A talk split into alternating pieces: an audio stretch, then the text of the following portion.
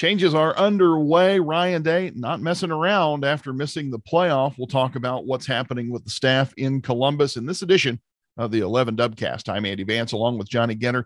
Johnny, one thing that appears to be clear is that Ryan Day is taking a much different tack from his predecessor, Urban Meyer, in terms of addressing deficiencies on the field through quick and uh, I, I, would say pretty impressive staff replacement so far, at least, you know, w- w- until we see how it plays out on the field. The, the initial returns are uh, Ryan Day sees a problem with his team in a season most people would say went pretty well when you, you know, have a 10 win season, win a Rose Bowl. And man, two coaches already off to greener pastures much different era than it than than under Urban Meyer. It feels like you wrote about it this week at uh, 11warriors.com, mm-hmm. a fine website our listeners may be familiar with. What's your take on Ryan Day's approach to getting business done? Yeah, I one of the things that I always advocate for is you know cutting bait if if it's just not something's not working out, particularly in in any kind of sports. But like that, I think a lot of times what happens is is that coaches or maybe just administrators or people like GMs or whatever in, in any sport, they make a big investment in something and they want to see that investment pay off. And so if you draft a first round pick, like they're going to get a lot more chances, even if they're terrible, they're going to get a lot more chances than somebody who was drafted in the sixth round or something like that. And it's because you invest a lot of money and time and you want to see something pay off. I think that happens with coaching hires sometimes too, where it's like, okay, well, you know, we vetted this guy. We think he's really great. We, we got to give him X amount of seasons before we can feel good about making a change. And watching Ryan Day kind of go like, nope, sorry, we lost two games. That's unacceptable. Lost to Michigan. That can never happen again. And so he goes out and hires, you know, basically the the hottest name on the defensive coordinator market, and then brings in an offensive line coach who's really well regarded, also somebody who has connections with him personally you know, and and I guess you could maybe be wary about that, but I think Justin Frye's really established his bona fides elsewhere. It's not like he's just some rando dude coming in that Ryan Day knows. He's not getting um, hired because he was the best man at Ryan Day's wedding. In other no, right, exactly. Um, and Studrawa, you know, the thing is, I don't think he was terrible at his job or anything like that. I mean, we we can talk about uh Kerry Coombs and, and say, okay, this guy just clearly was not suited to be a defensive. That, that was that was a Peter Principle situation if ever yes, I saw one. One hundred percent. Much much like head. the Ed Warinner situation, it felt like uh, yeah. not so many years ago. Mm-hmm. I think in a lot of ways, I think that's very similar. And you know, Studrawa is is not that. I mean, the guy is not like some terrible coach, but his unit underperformed, particularly when it came to the running game. And you know, he's had some personal health issues, which I think complicates things a little bit, and it makes it harder for someone to be as cutthroat with a guy who's clearly dealing with some, you know, personal health issues. That's hard. Like I don't know. I mean, that's I think a lot of people would take that in consideration, and maybe they should. Um, but Ryan Day's got a really itchy trigger figure right now, and I I don't know. I kind of respect the hell out of it. it. It takes guts to do that, especially in a sport like football, where so much of this is like there's a good old boy network. It's all relationship based. You have to worry about, oh, what are people going to think if I do? Ryan Day doesn't seem to care about any of that. And so he's making some really bold moves that even if they don't work out, you have to at least appreciate that he's like willing to to make that kind of statement, especially as a really young head coach without a lot of clout, and, he, and he's still getting it done. That that's impressive to me. The Knowles situation and and Kerry Coombs, Matt Barnes, like that that one was I, I think a great example of here's an obvious problem and i'm going to go out and hire the very best person available right. to fix this problem. Like right. that that seems to be a universally heralded uh hire. Like nobody's saying boy i don't know about that one. You know the returns so far are are all very very good and the yeah. in the pudding. Oklahoma state's defense was fantastic this year. Uh and and Knowles has a track record of it. And oh by the way and we'll talk about this uh, in a minute. He's bringing some personnel with him uh, mm-hmm. to Columbus already, which which you love. The coach stud situation, I, I, will admit, caught me off guard, and I'm going to play devil's advocate here for a minute, just for the hell of it. Sure. This was the best offense in the country. Uh, how many times did CJ uh, CJ Stroud get sacked this season? I think you can almost count them on on one or two hands. Right. Uh, I, there was a lengthy stretch of the year where that offensive line looked like a legitimate contender for the Joe Moore Award, um, the the award for the best offensive line in the country. It, mm-hmm. I, I, guess I was a little surprised uh, that that Stud is off looking for a new job somewhere, and and yet at the at the same token, by the same token, it's not just teaching the position, right? The the role is much bigger than that. Recruiting is a part right. of it, you know. So you're bringing in in Justin Frye, a young guy who seems to be really well regarded by people in Westwood, uh, players and and um, coaches alike, uh, highly regarded as one of the top line coaches, and and as you mentioned, does have some connection to today at previous stops in Temple and Boston College. Uh, one hopes I saw some folks chatter about this, you know, that you hope it's not the the Urban Meyer nepotism school. I really don't think that's the case here. Uh. It's not like these two were, you know, drinking buddies in college or something, and that's the reason that Frye's coming to Columbus. But I, I will admit I was a little surprised because I think we were all focused on the changes that needed to happen on the defensive side of the ball more so than the offense. You and I talked at length about the running game in in mm-hmm. particular, so maybe this is a logical extension of that. Uh, I, I I still looked and said, man, that was an awful good offensive line this year. It wasn't like you'd say that was a real weakness for the team. Yeah, I mean, I think honestly, I think that's a completely fair point of view because you're right. I mean, this is like yes, you can complain and nitpick about certain elements of the offense, but overall, whatever was working with Ohio State was pretty much coming from the offense, and then therefore the offensive line was doing their job for the most part. So I agree with you. I mean, it's that's not a bad point to make. I can understand why somebody might be a little itchy when it comes to um, recruiting and things like that. But yeah, I it's it's not that I would be wary at the hire at all because, like you said, Justin Frye is pretty darn well regarded in what he does. Um, but I do think it's interesting the the extent to which um, Ohio State and its pursuit of excellence demands those kind of moves. And, and by Ohio State, I mean just like the expectations that are for the program.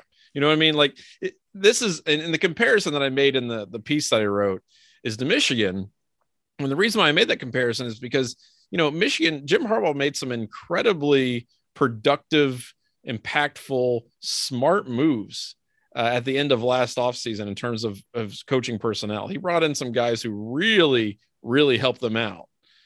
Uh, but he did it, you know, going into year seven after many years of underperformance and failures and things like that, where he just kind of shrugged his shoulders at like, yeah, we'll figure it out. Um, so eh, I guess maybe that's what it takes. It, it, takes that kind of mentality to say, you know what, if this isn't working to the to the level that we expect, then we got to cut bait, even if it's a guy who isn't necessarily terrible at his job right? Like there's there's other parts of this that we expect to be done at a certain level and if you're not making it we don't think you're going to make it then that's it. You got to be out. So i hope Studrawa lands someone else or lands somewhere else and and you know is able to continue what he's doing because he's not a bad coach by any stretch of the imagination um, but maybe he just wasn't the right coach for ohio state um, I, I think one of the things this uh, move says to me as an observer is that Ryan Day takes very seriously the idea that he's not competing to win Big Ten championships and New Year's Six bowl games. He's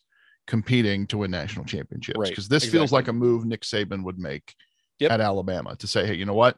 This area wasn't good enough. We're we're going to get better. Or yep. this person isn't recruiting at a high enough level. We're going to get better. And mm-hmm. that's I mean that that sort of ruthlessness, uh, you know, that it's not it's not all sunshine and, and dewdrops. You got to go out and pay the rent every single day so so I I think if I'm an observer, uh, I I'm on board with this in a big way. I yeah. it, it, still it still caught me off guard because I I was really laser focused in on what's happening with regard to the defense. So let's talk about that for a minute. Jim Knowles, as we mentioned, be the new defensive coordinator, and and uh, you know that can't happen a minute too soon, given how woefully inefficient and insufficient Ohio State's defense was over the past year. Knowles isn't just bringing his uh, coaching abilities, his his teaching, his scheme but also bringing bodies. Oklahoma State transfer safety Tanner McCalister committing to Ohio State. Well, number one, Ohio State definitely uh, would be happy to have another four-star defensive back in in the mix. That that certainly is a good thing. Uh, to me, this move spoke volumes about uh, the fact that players really like playing for this guy. Which you know, if mm-hmm. you've read any of the coverage, you get the sense this is one of those players coaches as as uh, oh 100% uh, they talk about. But the fact that he's got a guy you know on his heels can't get here fast enough really I think adds some more uh you know credence to this idea that this is a really good hire for ohio state. Is that is that how you read this as well? Yeah. Even, even setting aside you know the the jimmys and joes itself but just the bigger picture yeah i absolutely I, I agree 100% with that and and to your point about him being a player's coach i, I think that is dead on. I mean you saw especially on on social media with all you know his former players even current players going like go get it man. We're like we love you. You're awesome. You're going to be great wherever you go. You're great at ohio state. I mean, he's just very, he's clearly beloved by the players that he's coached. And I think that's awesome. Um, that says a lot. First of all, if you're going to be a cutthroat guy like Ryan Day and hire whoever, and I'm going to go out and poach whoever I need to to make this the best team, poach dudes who people love, right? Because. Yeah seriously though, because at least then, okay, you could be like, I'm just going to hire the biggest, meanest, you know, badasses in the world. Well, fine, but I don't know how sustainable that is. You want to bring in a guy who's going to help your culture looks like you just did. And I think that's fantastic. I, I love that. And, you know, speaking of McCalister, I mean, this is a guy who people need to learn his name and maybe learn a bit more about him as a player because he's going to be starting. The guy doesn't, you know, somebody doesn't transfer with one year of eligibility to sit the bench or to right. compete for a spot. So he's building the defense that he wants to see on Saturdays, and it's already it's already started. So that to me is really cool to see too, because that means that the process of that is going to be pretty front and center from now until the first game of the 2022 season. I think that's cool. We get to watch that right up and close and personal. That's neat. Yeah, a, a 5'11, 195 pound prospect, as I mentioned, was a four star coming out of high school. Uh, had 123 total tackles at Oklahoma State, 12 passes broken up and an interception. You know, he's uh, I, I let me say, let me clarify what I say. He's a four star in the transfer ratings. He was a three star out of out of Texas in the class of 2018. So you know the fact that he is more highly regarded now than he was coming out of school certainly uh, speaks volumes. The other the other thing I really like about this too is there'd been I think some hue and cry about uh, some comments Ryan Day made earlier in the offseason or or in the in the bowl prep uh, interviews and he talked about the transfer portal and uh, you know, team culture and fit and all that sort of thing. And, and people really read, I think, a lot more into that. Maybe that oh, Ryan Day's not going after people in the transfer portal because he doesn't want to, you know, upset some of the prima donnas on the team or something along those lines. Oh yeah, and maybe that's what he was saying is that we got to be careful. Uh, I, I think recruiting your own team is uh, a much harder thing now than it was a few years ago because guys can take a flyer and Oh yeah, that's absolutely true. I yeah, whatever I, they I want. One thousand percent agree with that. But I also think Ryan Day's proven that he's going to go and get the guys in the transfer portal that are worth getting. Right. Is that is that is that your take as well? I mean, I don't feel like he's not going after players he wants or needs because he's afraid. No, I I think he seems very utilitarian. He seems like a guy who has to he will do what he has to do. He'll cut bait when he has to cut bait, and he doesn't seem particularly nostalgic. I guess might be the word about things. He doesn't seem, you know, very kind of locked into, uh, you know, a romantic sense of the past. That's not something that really appears to be part of his personality. Um, so it's I, I I can understand those comments even from you know a more cynical perspective, but it really is just about winning. And like you know, you made the comparison a little bit earlier to Nick Saban. Nobody hems and haws about Nick Saban's, and granted, yeah, he's playing for a national championship right now, and yeah. he's won a trillion of them, so nobody is going to question his methods. But the, that's the point. I mean, nobody, you know, wrings their hands about whether or not Nick Saban is giving something an appropriate amount of thought or you know something along those lines when it comes to picking and choosing players or coaches or anything like that. So I I don't know. I I think if Ryan Day if these decisions work out, if you know, you bring in a defensive coordinator who ends up completely revamping your defense into the best in the country, then nobody's going to say boo because that's going to be, you know, that's going to be exactly what that move was designed to do. And it did what it was designed to do. And everybody's going to be super happy about it. So, um, it's just, it's an interesting process to watch in part because I, I, there really is no comparison. You know, Urban Meyer, despite all his, you know, claims to the contrary, was a very loyal guy to certain dudes and very slow to fire guys who uh, you know probably should have been fired much more quickly and had a lot of loyalty to certain players. Uh, not every player of course but definitely certain players to the point of sometimes hurting his team. So uh, we're not seeing that so much with ryan day and i kind of i'm kind of i'm here for it. I think it's kind of cool. Yeah. The things that uh you know i I'm really interested to see is what else happens in terms of of changes on right. defensive it's staff. January 10th. well, and and you know that was one of the other reasons I think that the Studrawa firing was so surprising to people. Mm-hmm. Uh, num- number one, that the offense was was exceptional, so firing an offensive coach seemed jarring. Uh, although when you look at and say, you know, this season Ohio State averaged 4.86 yards per carry against top 50 defenses. That was, you know, I think a yard and a half, yeah, just a little, little just a little more than a yard uh, off their average against its other eight opponents that weren't top 50 defenses. Um, you know, five yards of carry is not terrible, right? But Ohio State's used to seven yards of carry, maybe, right? Six and a half, yards yeah, exactly. yeah, you know, so so it's not it's it's not terrible, but you know, not not the standard, I guess. But the defensive side of the ball, I, you know, I think a lot of people are looking and saying, okay, well, what's uh, Washington doing next year? Uh, what's Kerry Coombs doing next year?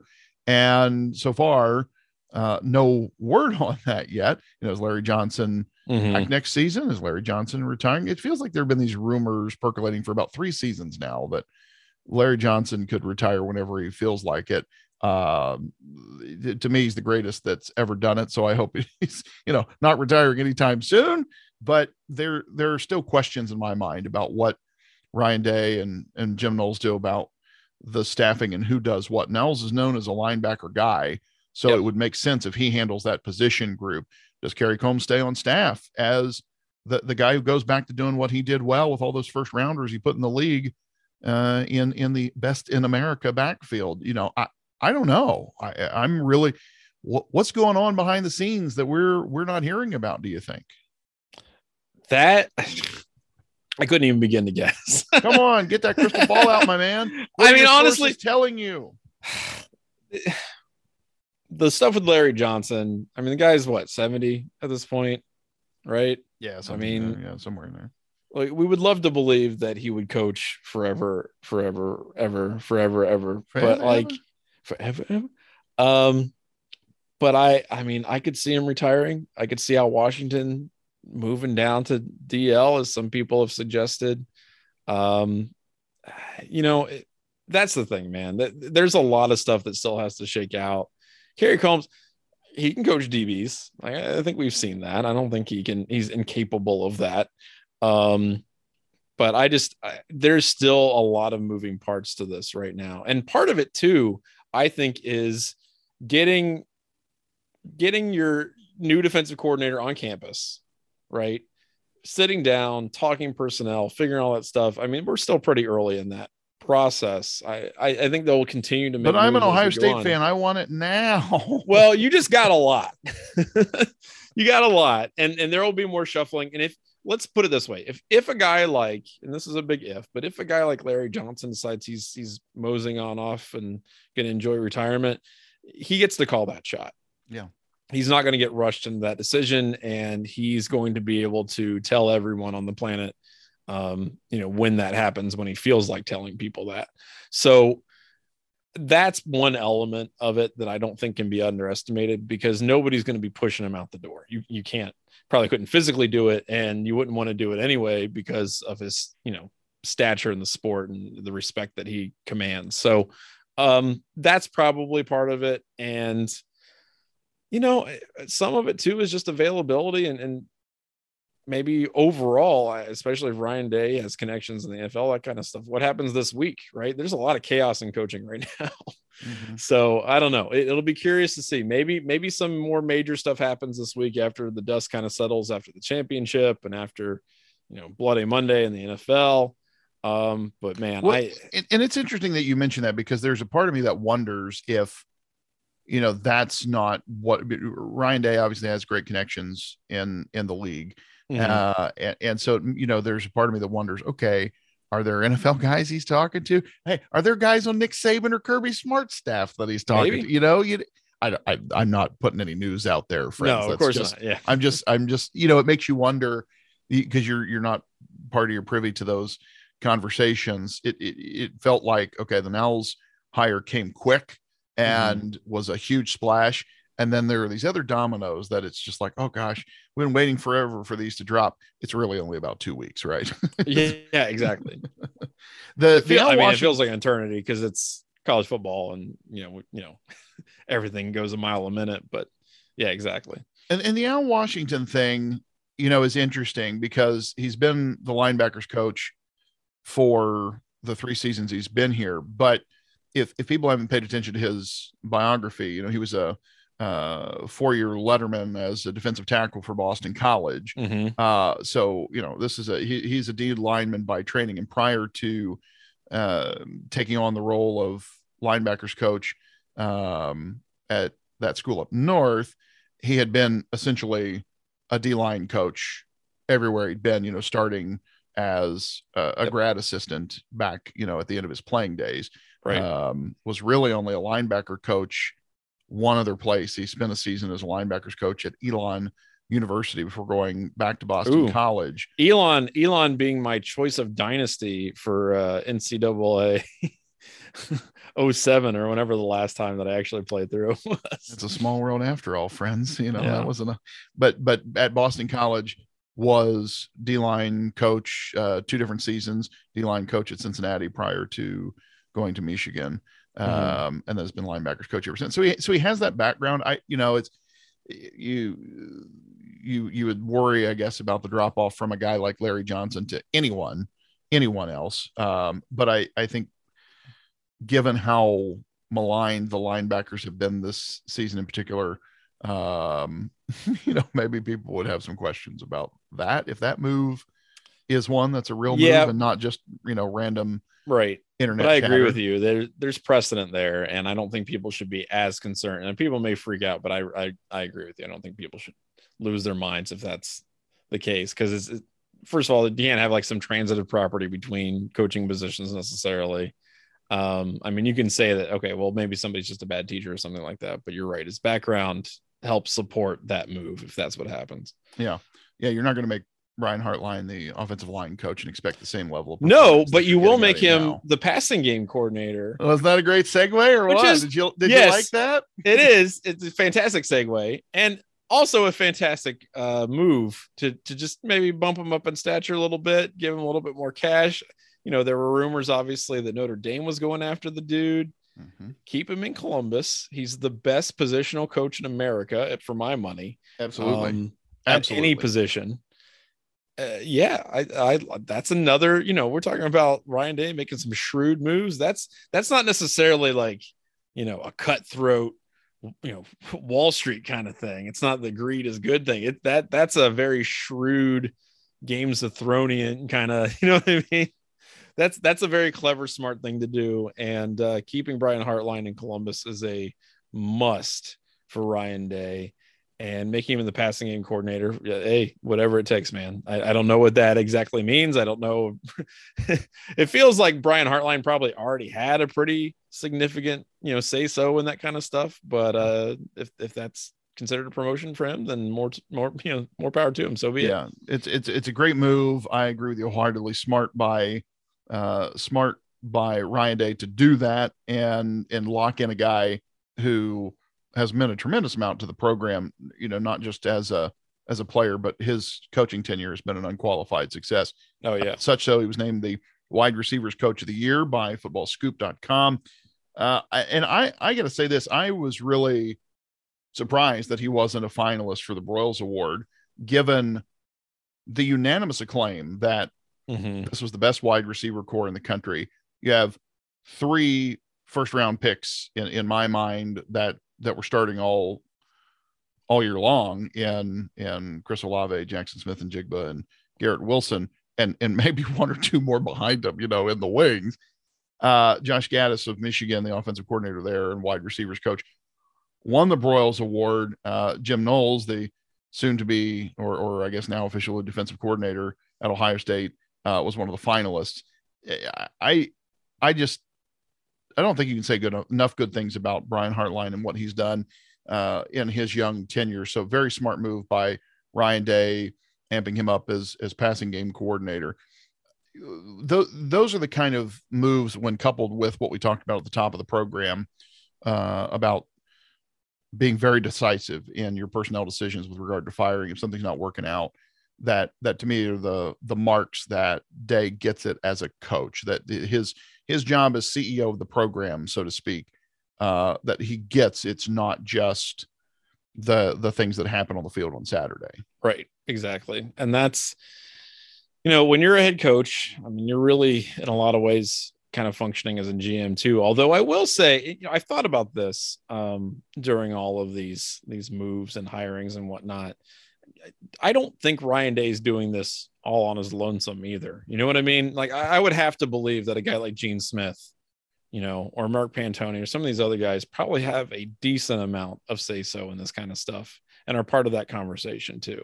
Mhm. Um, I think it'd be foolish not to, especially when you've got a guy like Gene Smith, who's, I think, inarguably, I don't, I don't know how anybody would say otherwise, the most powerful and, and probably significant um, AD in America. Like that, that also says something. Um, so you know, a lot of it has to kind of work in concert too. You know what I mean? yeah Like, there's there's a lot that has to be going. Everybody has to be on the same page. All that kind of stuff. That's a hard thing to pull off. And Ohio State institutionally is able to do that in a lot of ways that other programs can't, because that's what the demand is. And that's what we mean when we talk about excellence and, and being able to make those types of quick decisions, because that's the standard. You have the apparatus in place to do it. It would be foolish not to take advantage of that. Um, and if we're going to make another segue, I, I think another program in the Big Ten that's not as equipped to do that is, is Michigan. And again, Jim Harbaugh made some really, really good coaching moves, you know, hiring uh, Gattis in the offseason and, and, and really revamping his, his coaching staff in general. But I don't know that if Michigan has to undergo another significant hiring cycle, if, if Jim Harbaugh ends up, you know, being tempted by the NFL and, and leaves, I don't know that they're actually really equipped to make another big time change, another really positive one. That, that seems to me like where they would have to. I feel like they would panic. I think they would promote from within. Maybe Gattis gets the head coaching job, which who knows that could work out for him. But I don't. That to me does not seem like the same kind of um, institutional. I guess the word would be intentionality right that they operate with that maybe ohio state does have. So I, i'm very fascinated with this offseason for michigan because even if jim harbaugh stays they got a lot that they have to replace. They're losing i think right now i- including uh, graduates nfl draftees and transfers they're losing something like i think 13 to 15 guys on the defensive side of the ball alone. Um, that's a big deal. Well so it's going to be a really fascinating offseason for that team look at it this way Ohio State's had more misses on the defensive side of the ball at skill positions, linebackers maybe would be the most most uh, obvious than than they've had on the offensive side of the ball. And where do you see the weaknesses? It's it's it's where they've had those recruiting misses. Yeah. Now you look at at exactly what you're saying with with Michigan. There, this this to me felt like their make or break year. That Mhm. This was Harbaugh's best shot to beat Ohio State um, because you had a very young Ohio State team with some obvious defensive deficiencies, and the Michigan team, uh, th- you know, they were stocked with those seniors. You Yep. guys like Hutchinson is a great example, who are you know clear first round picks. Um, but behind them, the cupboard's fairly bare for a program trying to compete with Ohio State or Alabama, Georgia for playoff spots, you know, and and for a long time now, it's felt like Michigan is not competing with Ohio State anymore. Not not not in a real meaningful way. They've been so far behind for so long. And to your point about their institutional ability to make the kind of decisions and operate with the kind of of verve that Ohio State does.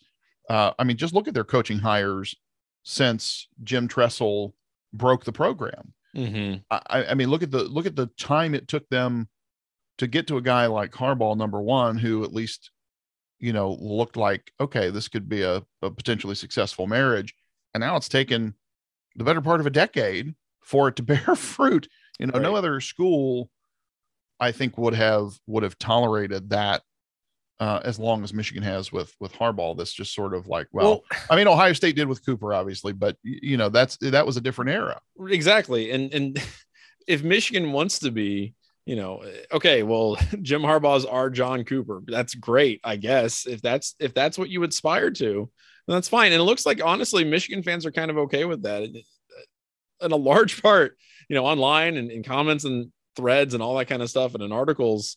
Um, I see Michigan fans going, yeah, I'm pretty okay with this. And it's like, if that's what you're fine with, if you're okay with occasionally beating Ohio State and maybe winning a Big Ten championship every 15 years, then fine, that's who you are. Okay. Congratulations. That's great.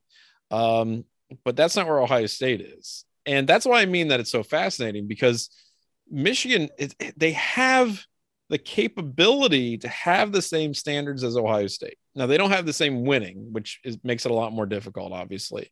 But their facilities are top notch, right? They've got all the money in the world. They still have a massive recruiting uh, reach. It's not like they they can only recruit in the Ann Arbor area and that's where all their players. Like no, they don't need to do that. So they've got all the same kind of advantages that Ohio State does.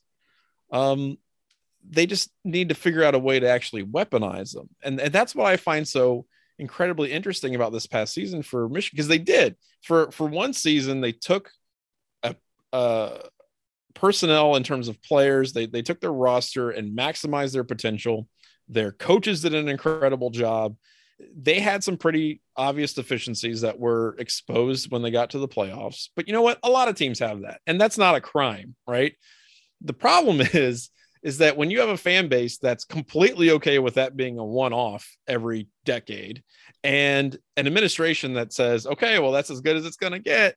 And then a coaching staff that, you know, Harbaugh dips and says his job is done. If, if that's it, then that's it.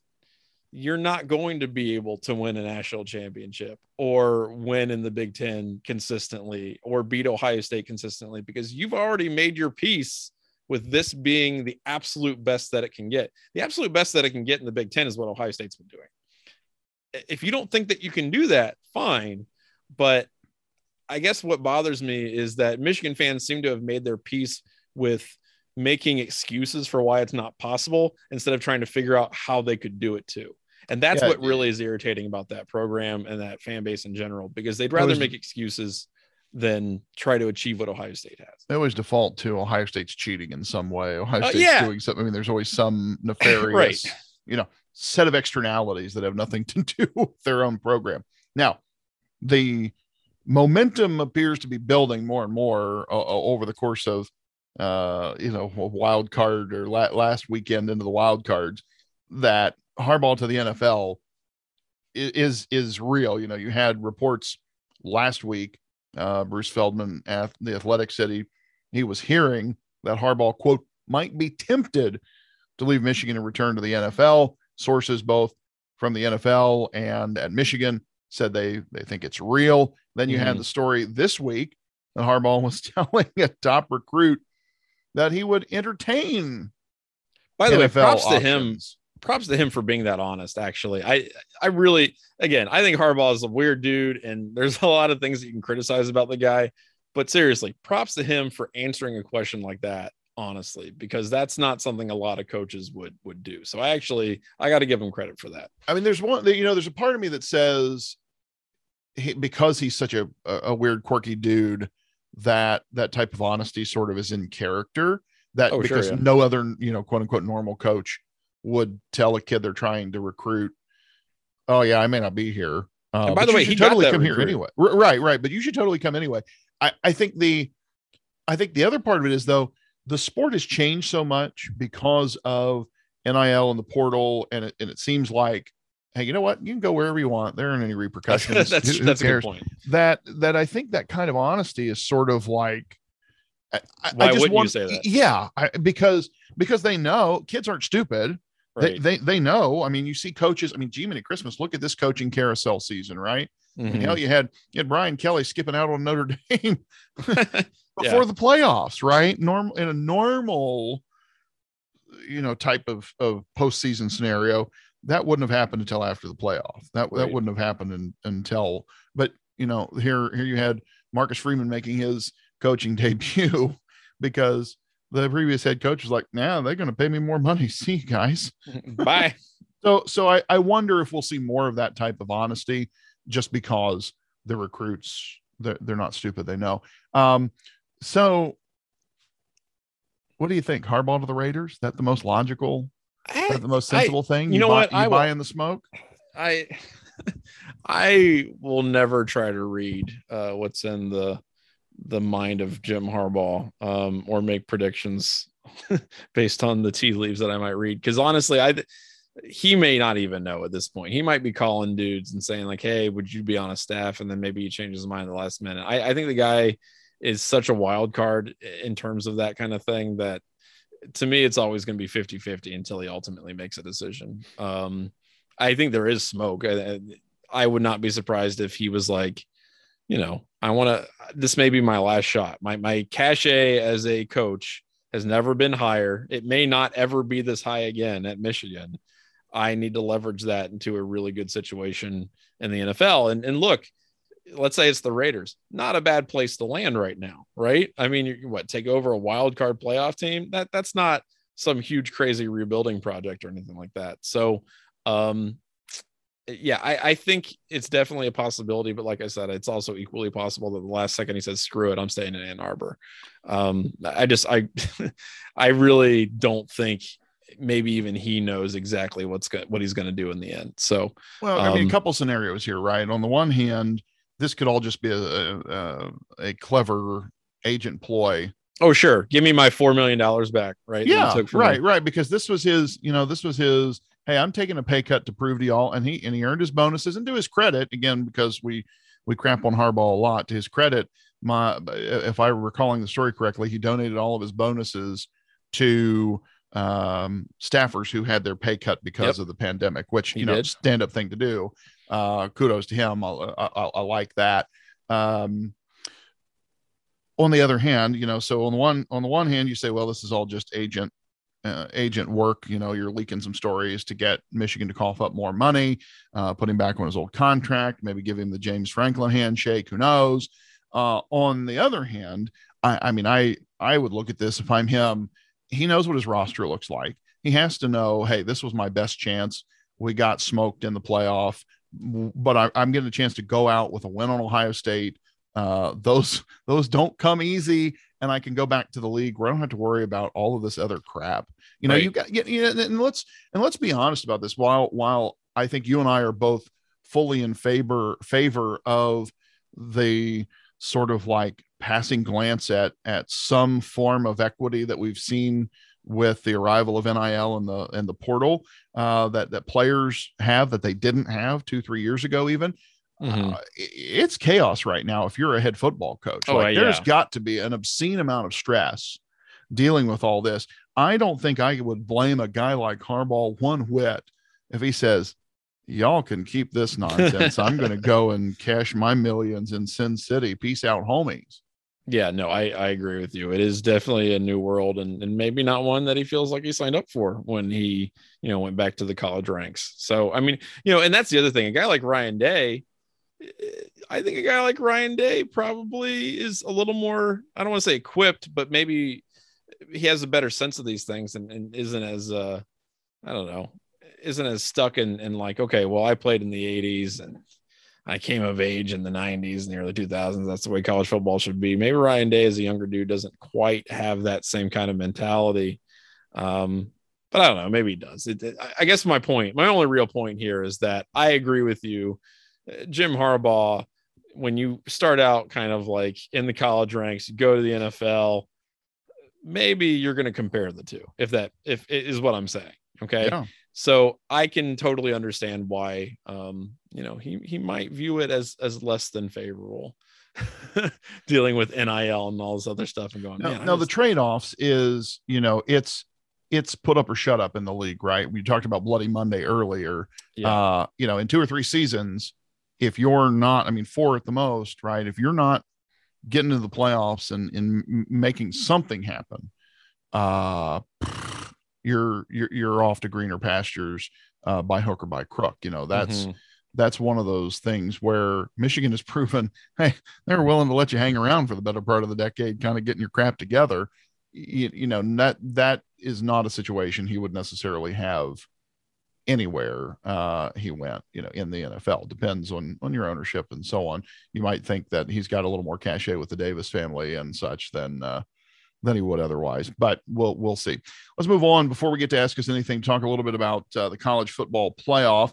We we should acknowledge that as we are recording this episode the uh, national football championship game between alabama and georgia is just getting underway uh, so we're, we're not going to spend a great deal of time talking about it because by the time you hear this, uh, the the um, champions will be declared. Alabama will have won its 47th national title. Uh, there, Probably. I, yeah. te- I teased I teased my pick for the game. How's that? Uh, but the playoff itself had some interesting news on Monday, and that was that surprise, surprise, the playoff committee still can't reach an agreement on expanding the playoff. The thing that any sensible person can agree should happen ain't going to happen because the high muckety mucks in charge of this can't get their poop in a group. I'm going to guess that you, like me, were not surprised by No. this news. but why are college football administrators and power brokers so bad at this? because I don't know, because they don't have any kind of, I guess, maybe organizing principle that they might have had at one point. Um, eh, back in the day where they, you know, the NCAA had this like extreme kind of control over certain things and whatnot. Uh, I think you could claim that, well, we're all in this together. Everybody's playing by the same rules.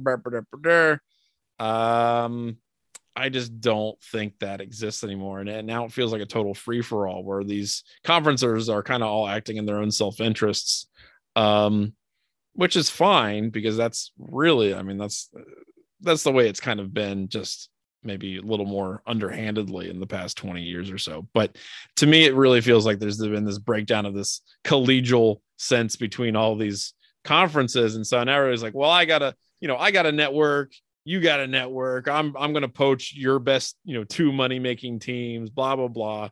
And so I don't think they have any real incentive on working together or um and trying to come up with anything coherent. And honestly, we're kind of lucky that we ended up getting the playoff anyway. Hmm. Uh like at like at, at this point because if they tried to to do that now, I don't think there's any way in hell that it uh it actually gets done. So no, I'm not surprised, and I, I don't see it happening, unfortunately, anytime soon, which really sucks because Yeah. it, it needs to expand. Bob Bowlesby, who was the Big 12 commissioner, uh, told Pete Thamel that we didn't even get close. Yeah, yeah, he, yeah. Uh, he commented there were um, people who were holding out for keeping it at four, people who were holding out for eight, people were holding out for 12. Uh, he likened it to the movie Groundhog Day. And so, expansion number one, before the current TV rights contract with ESPN expires in 24 or 25, not going to happen. So, Mhm. 26 would be the earliest that would happen, which I, I, I think it was always a long shot to see it expanding before 26 you know espn certainly doesn't have any incentive to you know go back and put more money in the pot which Well, we'll see. We'll see what happens after the, they get the ratings back from this championship game. But we'll see how that. I, I mean uh, you know so the, the- to me there's the big there's the big blinking light is one of the holdouts you can guarantee for keeping it at four it'd be the uh, Southeastern Conference because Yes. right now they're in the catbird seat. They they know they have an automatic buy, uh, an automatic bid into the the four team playoff, and they got two this year, and it's not the first time they've gotten two. Probably won't be the last time they've gotten two. So when you bring in things like bowls, automatic qualifiers, and revenue distribution, eh, there there is one conference that clearly has a vested interest in keeping the status quo because the Mhm. status quo has been exceptionally good for the Southeastern Conference. And then you have these the the the conference is the new alliance between the Big Ten, the Pac-12, and the ACC. I, I don't think for as aligned as they're supposed to be, I don't think they have the same incentives that that they should or the same uh, goals. And there's really the big problem is that you have the the 10 FBS commissioners plus Notre Dame athletic director Jack Swarbrick. It annoys the bejesus out of me that Notre Dame's the one school that gets its own seat at the table. Everybody else, you know, has to fit in with the other members of their conference. But but Notre Dame gets its seat at the table on the CFP management committee. Um, and then of course the board of managers is 11 university presidents. So those are the joint groups that have to make this decision, right? They all have very different sets of incentives going on here. And and fans uh, I think should know that those incentives are not the same incentives that a fan has for seeing expansion happen. Y'all just want good football. That isn't necessarily what this, this yeah, that's not their driving no. uh, impetus, right? That's not that's not what they're really shooting for all the time. Because it's all um, about the money. It is, and you know, for the NCAA, that that I don't know. It it's weird to me that anybody would be surprised that they weren't getting anything done because it's. I mean, are they ever trying to get anything done? I mean, this like, am I like, would anybody be surprised by? I would be surprised if something did happen, honestly, uh, at this point. So I don't know, man. I, I hope eventually it does expand, but um, I think we're probably in for more, you know, SEC one versus SEC two games. Your your allusion to the ratings, I think it'll be huge to see. We'll talk about that next week. What the ratings were like for the Yeah, game I'm- I'm really Alabama curious to see how many people actually tune into this thing. They got four channels going for this game, and I like I don't know how many people are going to be tuning into any of them. Yeah. So All right, let's uh it's time for Ask Us Anything before we get to some Ohio State basketball news. Ask Us Anything and the Dubcast as a whole are brought to you by the Dry Goods Store at 11warriors.com. Hats, t-shirts, stickers, lots of new designs, some really suave shirts. If you missed getting some in time for the holidays, take a moment now. Go to drygoods.11warriors.com and stock up. Uh, you will not be disappointed. There is some swaggy swag in the dry goods store. What do you got in the mailbag, my friend? So we got a, uh, by the way, if you want to send us questions to ask us anything, uh, dubcast at 11warriors.com. This is from Matt. And he just want to say, uh, Ari James Laurinaitis um, heading off to South Bend. He's, he's very salty about this. Yeah, you and, me both. he- well, and that's fair too, because you know what? Like, apparently he was not uh, really courted by Ohio State, and given his his track record as a, a player and, and the fact that he's just an incredibly solid guy, very intelligent, um, you would think they would have at least kicked the tires on that a little bit. So I, I get that. Matt said, and this is actually back uh, a few weeks ago, back in November, um, but he was saying, uh, you know, Laurinaitis, AJ Hawk, maybe even calling in Ed Orgeron if Larry Johnson retires. I wouldn't go that far, Matt. I, I keep that dude as as funny as his accent is. Let's keep him as far away as humanly possible from Ohio State's program. Um, I, I really don't want to have to rehabilitate another, you know, allegedly douchey guy uh, on the coaching staff.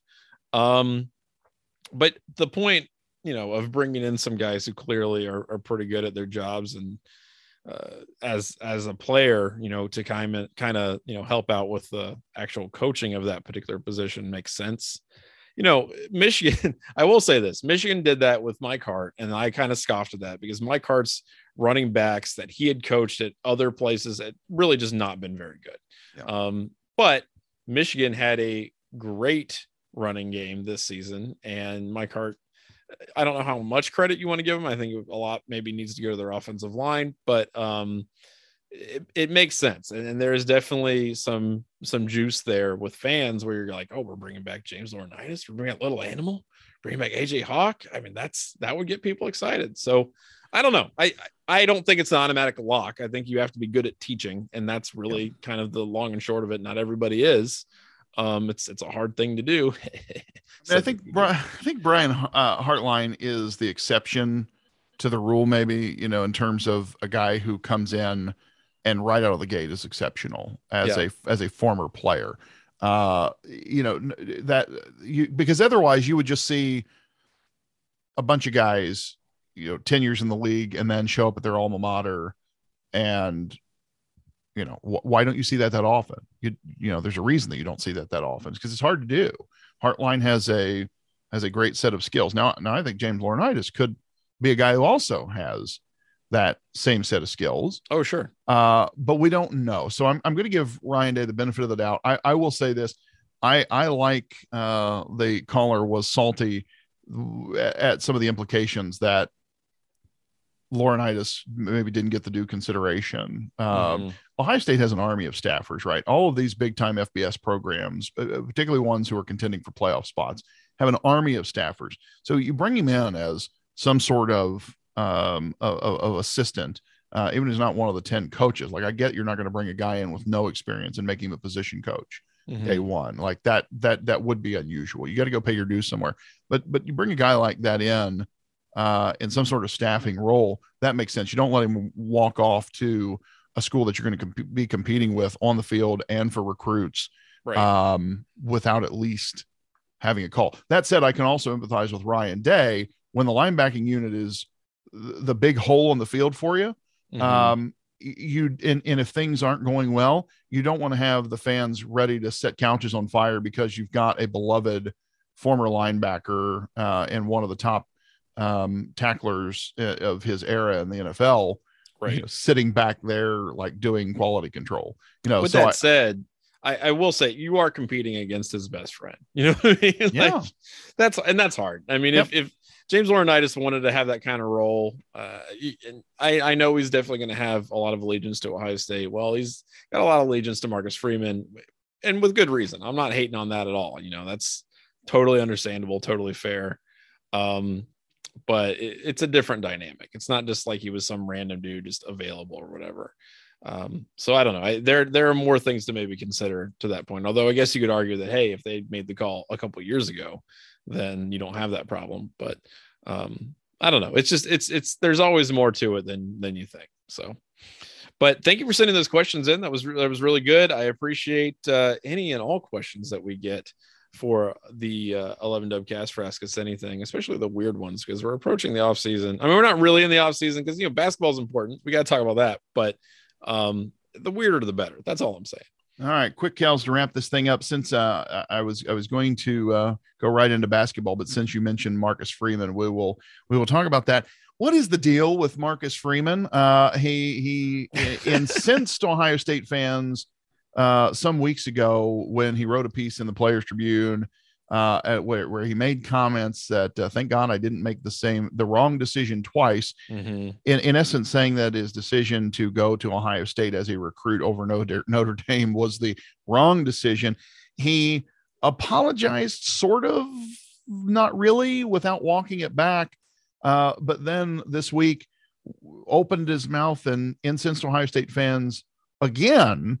Um, what's going on with Marcus Freeman? Is he just trying to win over Notre Dame fans, or or does he have some sort of rock in his shoe about his time in Columbus? I don't think it's a rock in his shoe. I think he's just doing what you know an incoming head coach would want to do to generate some juice. And look, if you're a Midwestern football call, you know, college football coach, the big dog in the Midwest is Ohio State, right? If you're trying to establish a brand and get into people's brains and especially if you're at a place like Notre Dame, which already carries a lot of that cultural, you know, heft, right, among people, you want to remind people that you exist. And Brian Kelly had a lot of success, but he's not there now. And if I'm a new guy following that dude up, I'm going to say some stuff to try to get my brand out there, to get people thinking about coming to my college. And I really think that's the extent. I don't think it's some kind of malicious thing or anything like that. It's I, I think it's Marcus Freeman doing what most guys would do in that position. I, I, don't think it's terrible or anything like that. And I don't, you know, I certainly don't hold a grudge about it or anything like that. Going to be really interesting storylines heading into the September game between the Buckeyes and uh, the Fighting Irish. That'll always, be fun. That'll be a lot of fun. I always love the the Woody Hayes story. You know that that Woody Hayes uh, joke that he considered himself to be Notre Dame's best recruiter because if he couldn't get a kid to come to Ohio oh, State, oh, yeah. He'd talk him into Notre Dame instead of going to Michigan. Right. And then refuse to play them. right, right, right. I love it. It was great. Uh, last thing before we close up shop Ohio State uh, bounced back from a, a pretty sluggish loss uh, over the weekend and absolutely went uh, wild over Northwestern. EJ Liddell, who had not looked great in his two previous outings after the extensive COVID pause, uh, put in 21 points on eight for 11 shooting. That was the same total he had. And by the way, I should say that's in the first half, the same yeah. total he had against Indiana and Nebraska combined. Uh, right. Uh, really great, really great output from Liddell. Nice to see him back. And then also, my God, uh Malaki Branham. Malaki Branham, baby. What a dude's, what a dude. Dude's emerging and it's so fun to watch. It really is. Having those two guys on the squad at the same time feels like a, a cheat code. Have you have you been just really enjoying Buckeye basketball uh here here with uh, that young young man exploding onto the scene here in January? It's been a lot of fun. It's been a lot of fun to watch. And you know, you knew EJ was gonna want to come out, especially after a couple of mediocre games and just like try to light it up um, shake off some of that rust. You got Branham, who's who's emerging. What if you get Justice Sueing back here in the next two or three weeks? Right, like that would be pretty sick. I I think this is a team. You know, we talk about that January slump. Well, maybe this is a good time to evolve a little bit in a really positive way. And and so I can almost see Ohio State like they're not a they're not a top 10 team right now. They've they've got some issues, you know, with turnovers and defense isn't always great all the time, but they can still be an incredibly dangerous team when they're operating on all cylinders. And so I don't know, man. I'm really curious to see um to see what that looks like at the end of January. See what this team has evolved into because they feel like they're changing, but in a really positive way. So I'm I'm stoked. I think it's great. And shout out to uh, acting head coach Jake Diebler yeah. for getting the win because Chris Holtmann was unavailable to due to the team's health and safety protocols. That was great. Uh, not that not that Chris Holtmann couldn't be there, but the fact that Jake Diebler's like, all right, well, my team now. Let's go. Yeah, I mean, you imagine being that guy, right? Like you're, you're, you're you get the call from the boss that, hey, by yeah. the way, yeah, right, exactly. now, uh, this I I think you you know I've talked about the January slump quite a bit. Um, I, this is going to be, I think, a really fun month for for Ohio State's basketball team. They needed mm-hmm. that Northwestern game. They, even though they won the first game out from um, that Nebraska game, that first game after the the pause, um, you could tell, especially with EJ, you know, they missed the conditioning of being in the gym those two weeks. Um, that's a long time to go without playing any ball, and and so you you could see in Northwestern they're starting to get their legs back. So just being back at it for a full week, I think was a a good deal and they had a lot of good conference play ahead. So we'll talk about that next week and in the weeks to come, along with our reactions to the college football national playoff game and whatever else happens in the sport of football over the next seven days. Uh, we'll look forward to talking about it with you next week, same bat time, same bat channel. Until then, I'm Andy. I'm Johnny. Thanks for joining us on the 11 Dubcast.